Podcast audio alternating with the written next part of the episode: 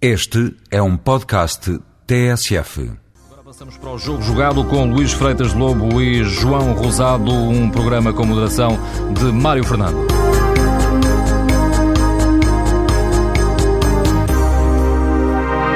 Boa noite, mais uma edição do Jogo Jogado na TSF, como acontece todas as segundas-feiras, entre as 8 e as 9, com Luís Freitas Lobo e João Rosado, para discutirmos futebol. Hoje com uma edição ligeiramente mais curta por causa da transmissão do Leixões Benfica, depois de mais um clássico, o Sporting Futebol Clube do Porto, que deu três pontos aos campeões nacionais e, consequentemente, a segunda derrota consecutiva do Sporting nos clássicos da Liga Portuguesa. Boa noite a ambos. Noite. Uh, João, hoje começo uh, por ti, até porque enfim, estiveste em Alvalade a seguir este jogo.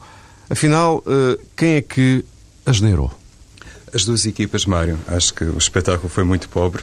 Nem o Sporting nem o Futebol Clube do Porto eh, ofereceram um futebol de grande qualidade, o que se calhar também era um, bocadinho esperado, atendendo ao momento das duas equipas, atendendo àquela grande derrota do Futebol Clube do Porto em Londres e, sobretudo, levando em linha de conta que o Sporting também estava a fazer ainda um, digestão do desaire frente ao Benfica no Estádio da Luz. Ou seja, no plano é, psicológico, os dois treinadores estavam um bocadinho condicionados e isso, se calhar, levou também Paulo Bento a apresentar algumas novidades do 11, embora me pareça que uma ou outra surpresa na equipa inicial do Sporting teve também mais a ver com alguma gestão do plantel, concretamente aquela articulação entre Romagnoli e Rockenbach, que no plano físico suscitava algumas dúvidas a Paulo Bento e eu acho que Jaló acabou por ser titular um bocadinho à conta disso, mas foi assim o dado de maior destaque na equipa inicial do Sporting. Se calhar eh, Paulo Pento, quando tiver todos os jogadores disponíveis, vai ter que rever um bocadinho da, da, sua estratégia, não a tática, e eu já estou a introduzir aqui esta questão porque me parece que desta vez Jesualdo Ferreira foi mais igual a si próprio e apresentou um futebol do Porto dentro da tática habitual, aquele 4-3-3 predileto do professor Jesualdo, mas com uma outra nuancezinha no plano estratégico, concretamente o nível de entendimento que ele sempre procurou uh, que existisse entre o Lúcio Gonzalez e Tomás Costa, e isso acabou por dar ao meio campo de futebol do Porto alguma superioridade que depois uh, permitiu esta vitória da equipa. Mas atenção, uh, sem tirar qualquer mérito, como é evidente, ao triunfo do Futebol do Porto, acima de tudo, acho que é importante sublinhar que nem o Sporting nem o Futebol do Porto, neste momento, demonstraram ser um, superiores à equipa do Benfica. Hum. E eu acho que esse aspecto há muito tempo que não era notado no futebol português e se calhar é uma das ilações que podemos tirar do clássico que se jogou em Alvalade. Este, esta época aparentemente promete ser mais, mais equilibrado. Uh, oh, Luís, uh, mas o, o facto é que o Porto acaba por ganhar. Portanto, se nem uns nem outros deslumbraram, houve aqui quem conseguisse capitalizar, não é? Sim, eu Mais qualquer coisa com o adversário, não é? Claro, eu penso que o Porto ganhou bem o jogo, de forma por mérito próprio e também por mérito do Sporting. Eu diria que o Sporting, jogando como, como é habitual, em termos de sistema tático, se olharmos para o 4 do meio campo do Sporting, eu vejo aqui três jogadores que, que, que não conseguiram dar dinâmica certa ao jogo e, e foram más opções. Veloso, Rockenbach e Jaló. Só Moutinho, num dos vértices laterais, e porque é João Moutinho e joga em qualquer lugar de, com a mesma intensidade, não da mesma forma, uh, conseguiu disfarçar um pouco a insuficiência tática do losango do Sporting no jogo 2. Uh, Veloso, Rockenbach e Yannick Jaló nunca conseguiram pegar no jogo. O, o Yannick numa posição difícil de, de perceber que, que, o Paulo Bento tenha optado por ela, na minha opinião, porque é um tipo de jogador que não pensa o jogo como médio naquela posição, pensa como avançado e, e, sendo avançado, como é evidente, fica, quer estar mais próximo da baliza do que do meio campo. E perdia-se muito a fase de construção do Sporting naquela zona, eh, diferente se estivesse nessa posição Romagnoli ou, ou João Moutinho. Depois Veloso mais lento na saída para o ataque e sem conseguir fazer o primeiro passe em condições, permitindo que, que o meio campo do Porto recuasse sempre eh, para trás da linha da bola, mal eh, os avançados a perdessem, formando uma linha de quatro médios naquela altura, com o recuo do Cristiano Rodrigues para a esquerda e do Luz para a direita, juntando-se ao Tomás Costa e ao Raul com o Fernando por trás. E, portanto, ir para além disso, Rockenbach sobre a direita acaba por ser um jogador que, que se perde uh, taticamente no jogo, porque é lento, porque não dá profundidade e porque nem sequer consegue combater na, na zona de pressão por excelência do jogo, que é a zona central. O Sporting melhora claramente quando Rockenbach vai para o centro, quando entra Romagnoli, mas nessa altura o jogo taticamente já está, já está muito partido. O Porto já está melhor no jogo, já está a defender melhor e já está a conseguir uh, controlar o jogo. E ganha bem, na minha opinião. Claramente, Josualdo uh, vence este duelo tático com, com Paulo Bento e a vantagem de, uh, no marcador traduz isso de forma, de forma tangencial, mas podia ser, na minha opinião, de, de forma superior. Se bem entendi, Luís, daquilo que acabaste de dizer, És da opinião que Rockenbach deve jogar, deve jogar num lugar eh, diferente, mais numa zona central? Eu acho que sim, só pode jogar nessa zona. No, dentro de um losango, Rockenbach só na zona central. Ah, eh, porque eh, tenho para mim que Rockenbach, jogando numa zona mais central, poderia obrigar o Paulo Bento a mudar o seu sistema e fazer aquele 4-4-2 mais clássico. Sim, aí sim, e já seria outra situação. Uh, se o Rockenbach, se, se, se, o Paulo quisesse, se o Paulo Bento quisesse ir por um sistema mais clássico, como parecia ser no início da época, com dois médios mais centrais, aí o Rockenbach poderia entrar nesta equipa de Sporting ao lado, do, do, do, na minha opinião, do Moutinho, visto que Rockenbach e Veloso têm muita dificuldade que sejam complementares em termos de ritmos de jogo, porque são ambos muito lentos. Agora, no losango, colocar o Rockenbach sobre uma ala parece-me à partida eh, tirar uma asa ao losango e impedir-lo de voar. Ou seja, iria restar a posição 6 para Fábio Rockenbach? Sim, dentro de um losango não o vejo a jogar de outra forma.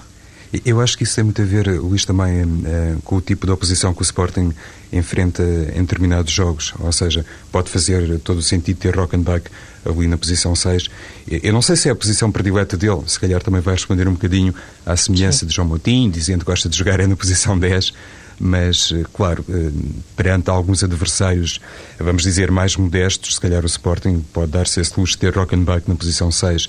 Noutro tipo de jogos, partindo do princípio que aquele jogador que atua ali, o tal trinco, tem que ser um, um apoio muito efetivo aos centrais, tem que ser um jogador muito muito dinâmica, inclusive no futebol aéreo. Tem alguma sim, dúvida repara, sobre essa posição da Rockenbach? Sim, oh, João, repara, depende também da, da estratégia do jogo. Se, se, o Paulo Bento preferir que tiver como intenção que o princípio de jogo do Rockenbach seja um, um princípio mais de contenção, eh, mesmo jogando esquerdo sobre a direita e puxando um pouco para dentro para fazer a marcação, libertando o lateral para subir, isso pode acontecer.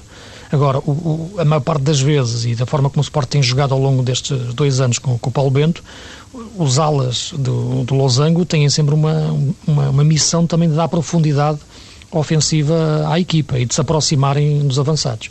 Rockenbach não tem características para fazer isso e por isso é que eu digo que dentro deste losango do Sporting, dentro do losango do Paulo Bento, não o vejo a jogar numa ala, mas só na zona central. Sim, sim. Inclusivamente, isso ilustra duas coisas na minha perspectiva, aquilo que acabaste de dizer, Luís. Em primeiro lugar, que de facto a ausência de Ismailov pesou muito, muito e condicionou muito, muito Aí, plenamente de acordo. E depois, um, que se calhar, de facto, essa coabitação entre Rockenbach e Miguel Veloso ou, ou, falta dela, não é? Porque não, não seria nunca uma coabitação perfeita. Se calhar pode. O João Pinto diz que são incompatíveis. Pois, eh, enfim, é, é, é, um, é uma, uma, avaliação de quem esteve lá dentro, um dos grandes jogadores sempre do futebol português. Eles não são, parece-me que eles, incompatibilidade tem a ver com o facto de não serem complementares, isto é, é, é nível de ritmo de jogo, são ambos lentos, e são dois jogadores que, que, que, não conseguem entender o jogo de forma diferente no mesmo espaço, digamos assim. Isto é, se me explico, se, se, e estamos a imaginá-los eh, num sistema mais clássico, jogando os dois lado a lado, eh, é difícil perceber qual é o que sai mais para o jogo. Seria em princípio o Rockenbach, mas a, a velocidade de um e do outro é, é muito semelhante. Dentro do losango, ambos travam muito o jogo do Sporting mesmo que se equacionasse um, uma troca de lugares, eh, por exemplo, Rockenbach na posição 6 e Miguel Veloso como interior esquerdo, se calhar o problema, o problema iria conservar-se. De qualquer forma, só, só, só, para complementar uma coisa de há pouco, Luís, quando eu dizia então que o Paulo Bento, de hoje para amanhã, pode ser obrigado a mudar algumas coisas, ou pelo menos a mudar determinados jogadores, hum, dar-lhe outros lugares, se calhar não seria mal pensado também equacionar Vukcevic na posição 10, porque eu acho que aquele tipo de lacuna que é detectável no futebol de Rockenbach, sobretudo quando se percebe que no mesmo 11 ou no mesmo setor está um jogador como Miguel Veloso, também por tabela arrasta um, a questão em torno de Romagnoli, que não é um jogador muito agressivo, e Vukcevic naquela posição 10 parece-me que poderia emprestar à equipa outro tipo de Não sei, empenho não sei, João. e de capacidade de combate em simultâneo, não é? Porque isto de ser 10 não é só correr para a frente, como todos nós sabemos. Em questão, a, a relação do. Eu, em primeiro lugar, eu penso que o, o Romagnoli não é um jogador assim tão pouco agressivo.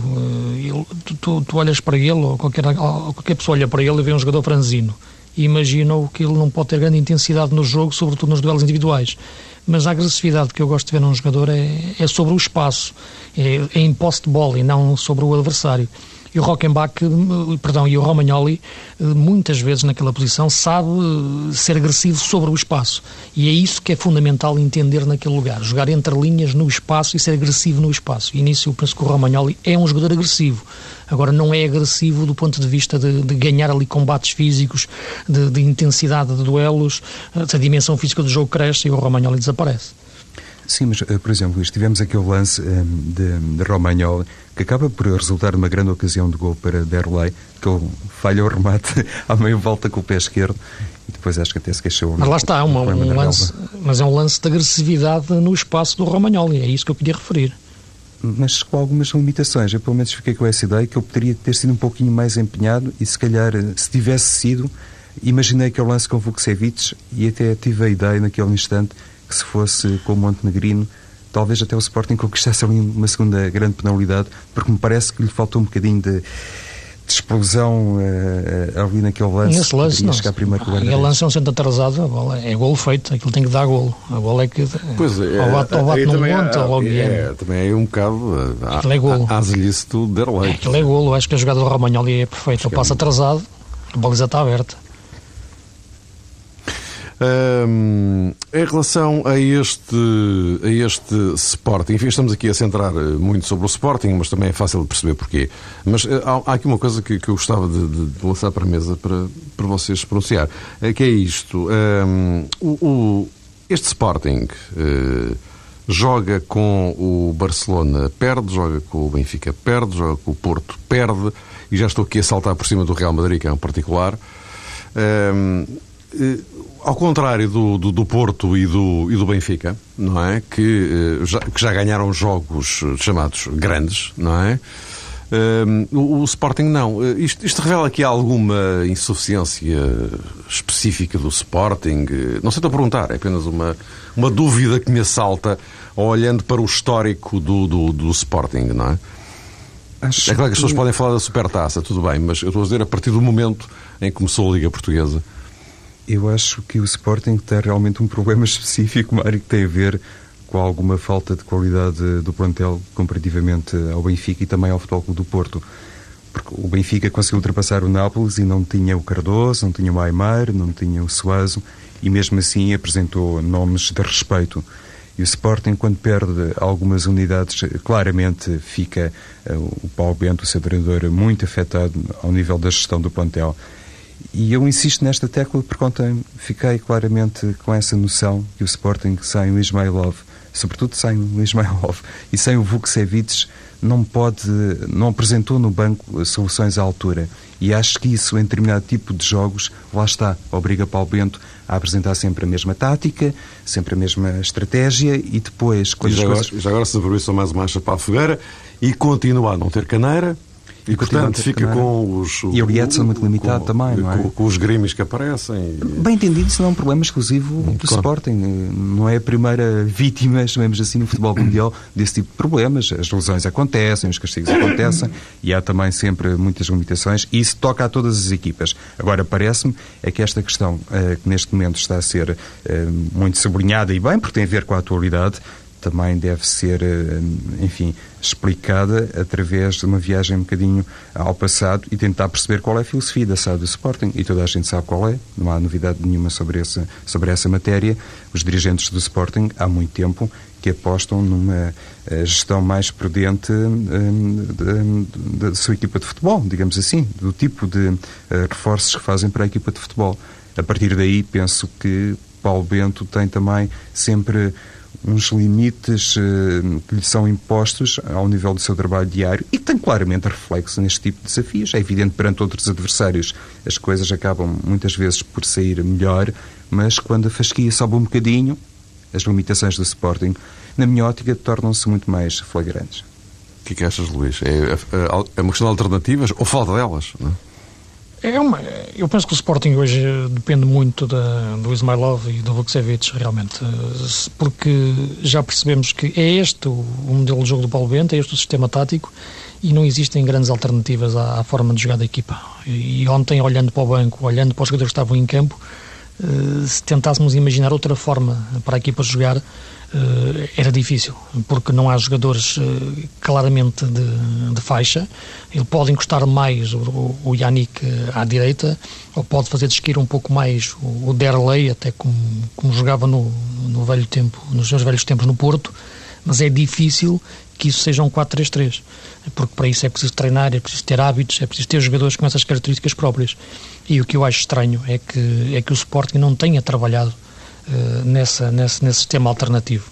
Uh, tem algumas hipóteses, se tiver o Ismailov em condições, se tiver o Vukcevic em condições, se tiver um, um Romagnoli forte, um Moutinho, como sempre, e o Rockenbach na posição 6, de dar uma dinâmica diferente a este seu losango. Agora, se falta Ismailov, se falta Vukcevic, se Romagnoli não joga, se Rockenbach vai ser encostado a uma faixa, se Veloso joga atrás uh, na posição 6 muito lento, então é evidente que, que este sistema uh, fica preso, fica encarcerado e, e, não, e não tem dinâmica, e foi o que aconteceu ontem. Ora, atendendo a que uh, temos que gerir meticulosamente o nosso tempo de hoje, porque uh, temos o, o, o Leixões Benfica, uh, eu, eu, aproveitaria para, utilizando o Futebol Clube do Porto como ponte para, para o tema seguinte, que de resto tinha ficado pendurado na semana passada, como se, como se lembram, e que tem a ver com a Taça UEFA, as reformulações na Taça UEFA e também nos Campeonatos da Europa de Futebol, mas isso, isso ficará lá mais para o fim. Quanto à Taça UEFA, amanhã já sabe que há sorteio, Benfica e Braga a partir das 11 da manhã, um sorteio que de resto pode seguir aqui na, na TSF, mas uh, a minha pergunta não tinha a ver uh, especificamente com, com, a Taça UEFA, tem a ver com uh, os portugueses na Europa nesta época específica, porque nestes últimos anos, nesta, eu riscaria, última década, não quero ir mais para trás, mas em relação, nem preciso ir mais para trás, nesta última década, era muito visível que a única equipa portuguesa eh, com eh, dimensão europeia, portanto, capaz de fazer alguma coisa realmente na Europa, era o Futebol Clube do Porto. Portanto, todos os outros, enfim, dificilmente conseguiriam algo de, de muito relevante, o que não quer dizer que o Sporting, por exemplo, não tivesse conseguido chegar a uma final de uma taça UEFA, não é? mas uh, as esperanças, digamos que estavam depositadas exclusivamente no Futebol Clube do Porto. A minha dúvida é esta: faça aquilo que aconteceu em Londres com, com o Arsenal, e agora olhando para o, o todo uh, do, do, dos portugueses, que já são, já são só quatro, ou seja, aconteceu aquilo que se previa, com aquela varridela na taça, a clássica varridela na taça UEFA, na, na primeira eliminatória. Uh, estaremos, Luís, já agora começava por ti, estaremos na iminência de até ter um sub-futebol Clube do Porto em termos europeus? Eu penso que a questão europeia é uma questão utópica para Portugal. Eu, repara, nós tivemos sete equipas uh, nas competições europeias esta época. Isto é quase meio campeonato. Uh, falta apenas um, uma equipa para ser meio campeonato. É evidente que, que, ninguém de bom senso pode dizer que meio campeonato uh, português tem nível para jogar numa competição europeia. Além de que é extremamente perverso do ponto de vista do coeficiente. Exatamente. É a pior coisa que nos pode acontecer. Quanto mais clubes tivermos, exatamente. o coeficiente será sempre menor. Devido exatamente àquilo que tu referiste, que é a razia da, da primeira, da primeira eliminatória da, da Taça UEFA. E notou-se que, que, a segunda linha do futebol português está num, numa terceira ou quarta linha em termos, em termos europeus. Uh, portanto, é um sistema, é um, é um futebol macrocéfalo com três equipas com, com capacidade para pelo menos se intrometerem e disputarem jogos uh, ao mais alto nível na elite e outra equipa que ciclicamente parece melhor, como já aconteceu com o Boa Vista, com o Guimarães e atualmente com, com o Braga. Agora, as insuficiências que, que as equipas têm depois, quando o nível competitivo se torna mais exigente, isto é, quando são obrigadas a confrontar-se com as grandes equipas de Itália, Espanha, Inglaterra é, é, evidente. E o que aconteceu ao Porto esta, é, em Londres eh, apenas foi desta vez mais visível eh, em comparação com os últimos eh, duas, três épocas, no período pós, pós Zé Mourinho. é, é a incapacidade da equipa conseguir taticamente perceber algumas limitações de qualidade que tem e, e perceber a forma de, de se ultrapassar. a dimensão europeia do Porto é, é, curta, já tinha dito época passada, e voltou-se a evidenciar de forma gritante no, no Arsenal. Uh, a do Sporting é, é, semelhante, embora eh, tenha, tenha, tenha sido menor ainda no, nos últimos anos, mas o problema é, é global, é estrutural do nosso futebol, tem a ver com toda a forma como está eh, neste momento estruturado o futebol europeu, que nos rouba os melhores jogadores, e também a forma como os clubes portugueses não conseguem interpretar a, a dimensão europeia que têm que ter. Sim, já há muito tempo que se fala nesta, nesta questão. Inclusivamente, eu lembro-me de ter escutado da parte do José Mourinho, quando ele fez naturalmente afirmações públicas nesse sentido, ainda era treinador do Futebol Clube do Porto, e quando houve também alguma mudança ao nível uh, da Liga dos Campeões, eu julgo que Mourinho terá dito qualquer coisa como isto.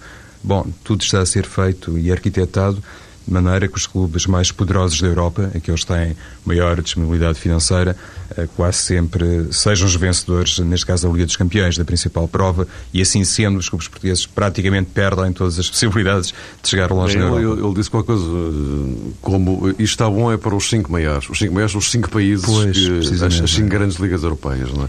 É, é curioso que depois eh, o próprio José Mourinho ele vai para lá, e antes disso conquistou, como se sabe, a claro, Taça UEFA claro, claro, e a Liga dos Campeões ao serviço do Foco do Porto. Mas é evidente que isto tem a ver, em primeiro lugar, com a qualidade de José Mourinho, provavelmente ímpar como treinador, e depois, não há dúvida que foi uma proeza uh, episódica, né? apesar do Futebol do Porto ter conquistado no ano Taça UEFA e logo a seguir a Liga dos Campeões. Mas, uh, como o Luís disse, é evidente que não tendo o futebol português essa capacidade de produzir anualmente eh, magníficos jogadores, craques eh, de plano mundial, depois isso tem reflexo na produção das equipas nacionais. Agora, também penso que muitas vezes há essa ideia, na minha ótica, precipitada também injusta dizer que não temos uh, gente com talento suficiente no banco para orientar as equipas. E acho que se olharmos para, para aquilo que neste momento está a acontecer em Inglaterra, com o Luís Filipe Scolari, temos essa noção. Com grandes jogadores, com mais dinheiro nos bolsos, é possível uh, contratar grandes jogadores e isso muitas vezes. E atenção, não estou a dizer que é o, o caso uh, exclusivo de Luís Filipe Scolari, que até considero um, um, bom treinador. Atenção. Agora, acho é que muitas vezes, com, com dinheiro nos bolsos, uh, há essa possibilidade de disfarçar Sim, é verdade, ideias. Mas, mas eu não referi isso. Eu não disse que a questão tinha a ver com a qualidade dos treinadores não, que não, estão não, não, estava, sim, no sim, Porto ou no, no Benfica. Agora, eu penso que as opções que, que foram feitas para, para, para, a equipa do Porto, por exemplo, eh, que foi aquela que sofreu o desejo mais pesado na, na última, na última quarta-feira, eh, não são, na minha opinião, as mais indicadas para, para depois dar dimensão europeia eh, ao Futebol Clube Porto. Eh, e isso refletiu-se de uma forma gritante no, no jogo de Londres. Sim, e eu, eu, queria chegar a este ponto. Às vezes eh, temos todos nós, atenção, essa tendência de olhar para um resultado, quando ele é assim muito pesado, e pensar que é, é o fim da linha para uma equipa como o Futebol do Porto, e, e, se calhar não é bem assim, porque o Futebol do Porto conserva ainda aspirações eh, na Liga dos Campeões, e apesar de tudo aquilo que de mal evidenciou no desafio frente ao Arsenal, continua a ser uma equipa com possibilidades eh, de Sim. seguir em, em frente e, e, eventualmente, de provar que pode ter o um nível um, suficiente também para Jesualdo Ferreira cumprir o objetivo mínimo, que é ultrapassar esta fase de grupos. E eu aproveitaria já agora para conferir a vossa opinião sobre uh, então esta reformulação da Taça. A Taça UEFA acaba esta época, não é? É substituída pela Liga Europa, Europa League. Uh, 40 para 48 clubes, a fase de, de grupos, mas uh, a grande novidade é que fica com um, um sistema semelhante ao da Liga dos Campeões, ou seja, todos contra todos e não apenas desta forma, todos contra todos, enfim, mas com, com dois jogos, em casa e fora, o que, do ponto de vista do negócio, é capaz de não ser má ideia, não é?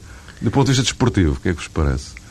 Eu acho qualquer, qualquer dia vamos assistir a uma fusão da, da Europa League com a Liga dos Campeões, se não a uma coisa ainda mais gigantesca e provavelmente também de maior risco, porque se calhar chegará também à altura em que os campeonatos nacionais vão perder eh, grande importância. Isto é um tema que de vez em quando aparece, eh, enfim, eh, alvo de discussão ou sob discussão, porque tenho essa ideia que todos os clubes da Europa, ou pelo menos os clubes mais poderosos, com algumas aspirações, gostariam de estar permanentemente a enfrentar desafios muito difíceis do ponto de vista desportivo, mas simultaneamente muito apetecíveis do ponto de vista económico. Ora, aí está, Mário. Resumindo e simplificando as coisas.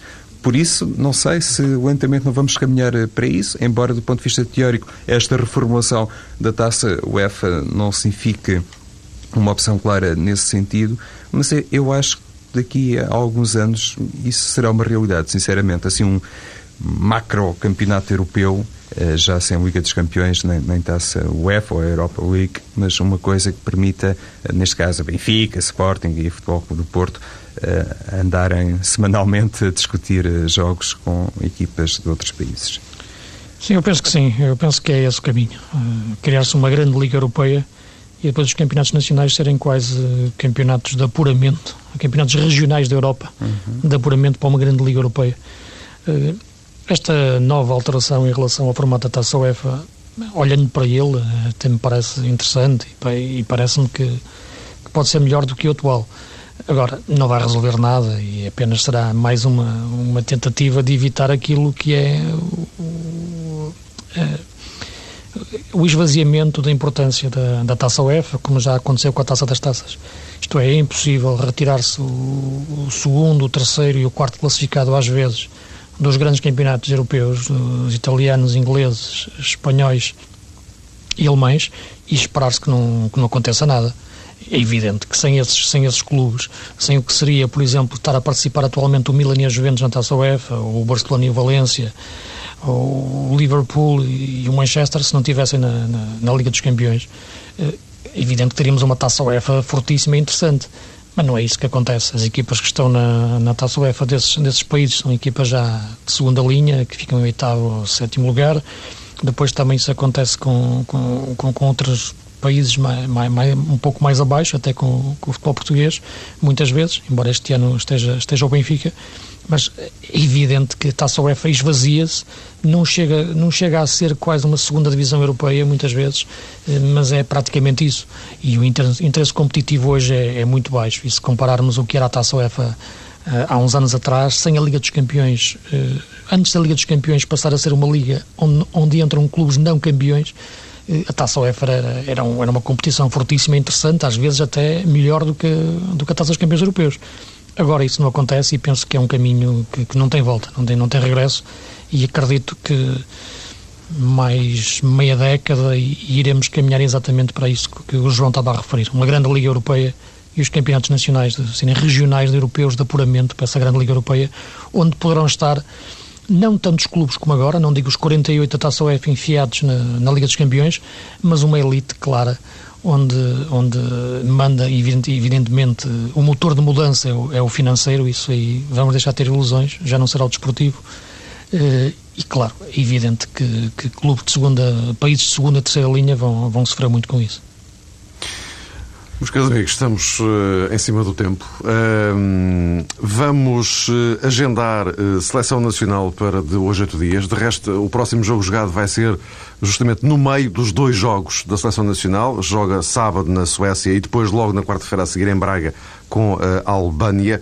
Vamos então eh, ter a oportunidade de dissecar convenientemente o cenário seleção eh, nacional. Podem continuar a enviar as vossas perguntas. Hoje não houve hipótese para responder, mas para a semana garanto que vamos arranjar aqui um espacinho para que os nossos comentadores respondam a questões dos ouvintes. O endereço eletrónico é o do costume, jogojogado.tsf.pt. Podem enviar as vossas perguntas, jogojogado.tsf.pt. Hoje ficamos por aqui. Luís Freitas Lobo e João Rosado, de volta às reflexões sobre o futebol na próxima segunda-feira.